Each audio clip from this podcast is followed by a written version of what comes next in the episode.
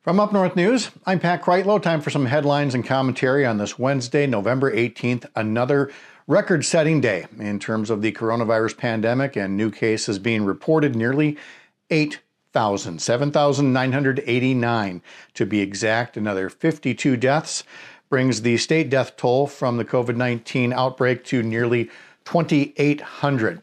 Hospitalization numbers were down a little bit. Need I mention 52 people died yesterday, uh, and the number of people on ventilators in Wisconsin hospitals is at another record high. To address all of that, Governor Tony Evers uh, said on Wednesday afternoon that he is going to extend the statewide mask requirement. Uh, it was supposed to end on Saturday, but as he put it, we cannot afford a gap in what few mitigation efforts are left in the state. And even this one is somewhat in legal limbo as we are still awaiting a ruling from the Wisconsin Supreme Court as to whether it believes Evers even has the power to issue a statewide mask mandate without the legislature that has not met now for seven months.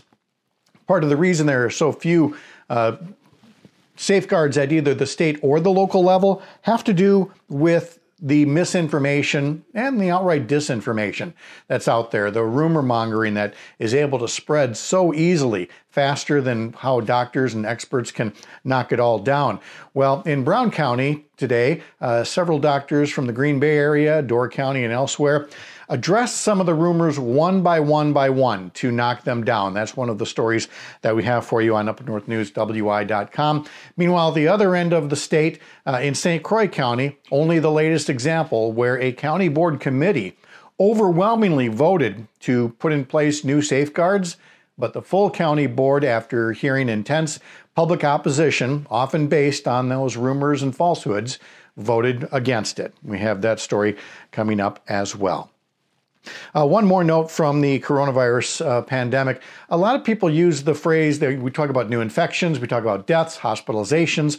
One you don't hear us use is the number of people who have recovered. And we've heard from people saying, How come you don't share how many people have recovered? It's a big number. Well, because the, the phrase itself, the, the label recovered, really needs to be in quotes.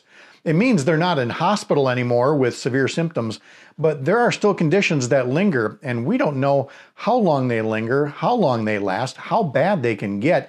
We're talking about a lifetime of health concerns for some people. To that end, we have a story about a clinic in the Milwaukee suburbs that is specifically going to address those after effects of a bout with coronavirus.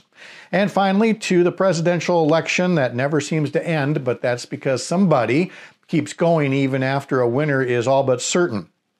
We told you that President Trump's campaign had until 5 o'clock Wednesday to ask for a statewide recount if it wanted one, and that it would cost $8 million. The Trump campaign wired $3 million to Wisconsin Wednesday morning and said it does want a recount, but just of Milwaukee and Dane counties, those highly diverse and Democratic leaning counties where they claim that there are some irregularities. Enough to overcome a 20,000 vote gap? Certainly not. But by extending the recount process and another legal challenge, when people ask why the president elect Biden team cannot get authorization, intelligence briefings, and other things, that's because there are people in government who are saying, well, as long as the election is technically still tied up in courts and recounts, we can't recognize Joe Biden as the president elect. This could be seen as one more step in the most passive aggressive change of administrations in our lifetimes. Those stories and more on our website. You'll find that at upnorthnewswi.com, upnorthnewswi on your favorite social media feeds. And from the editor's desk, I'm Pat Kreitlow.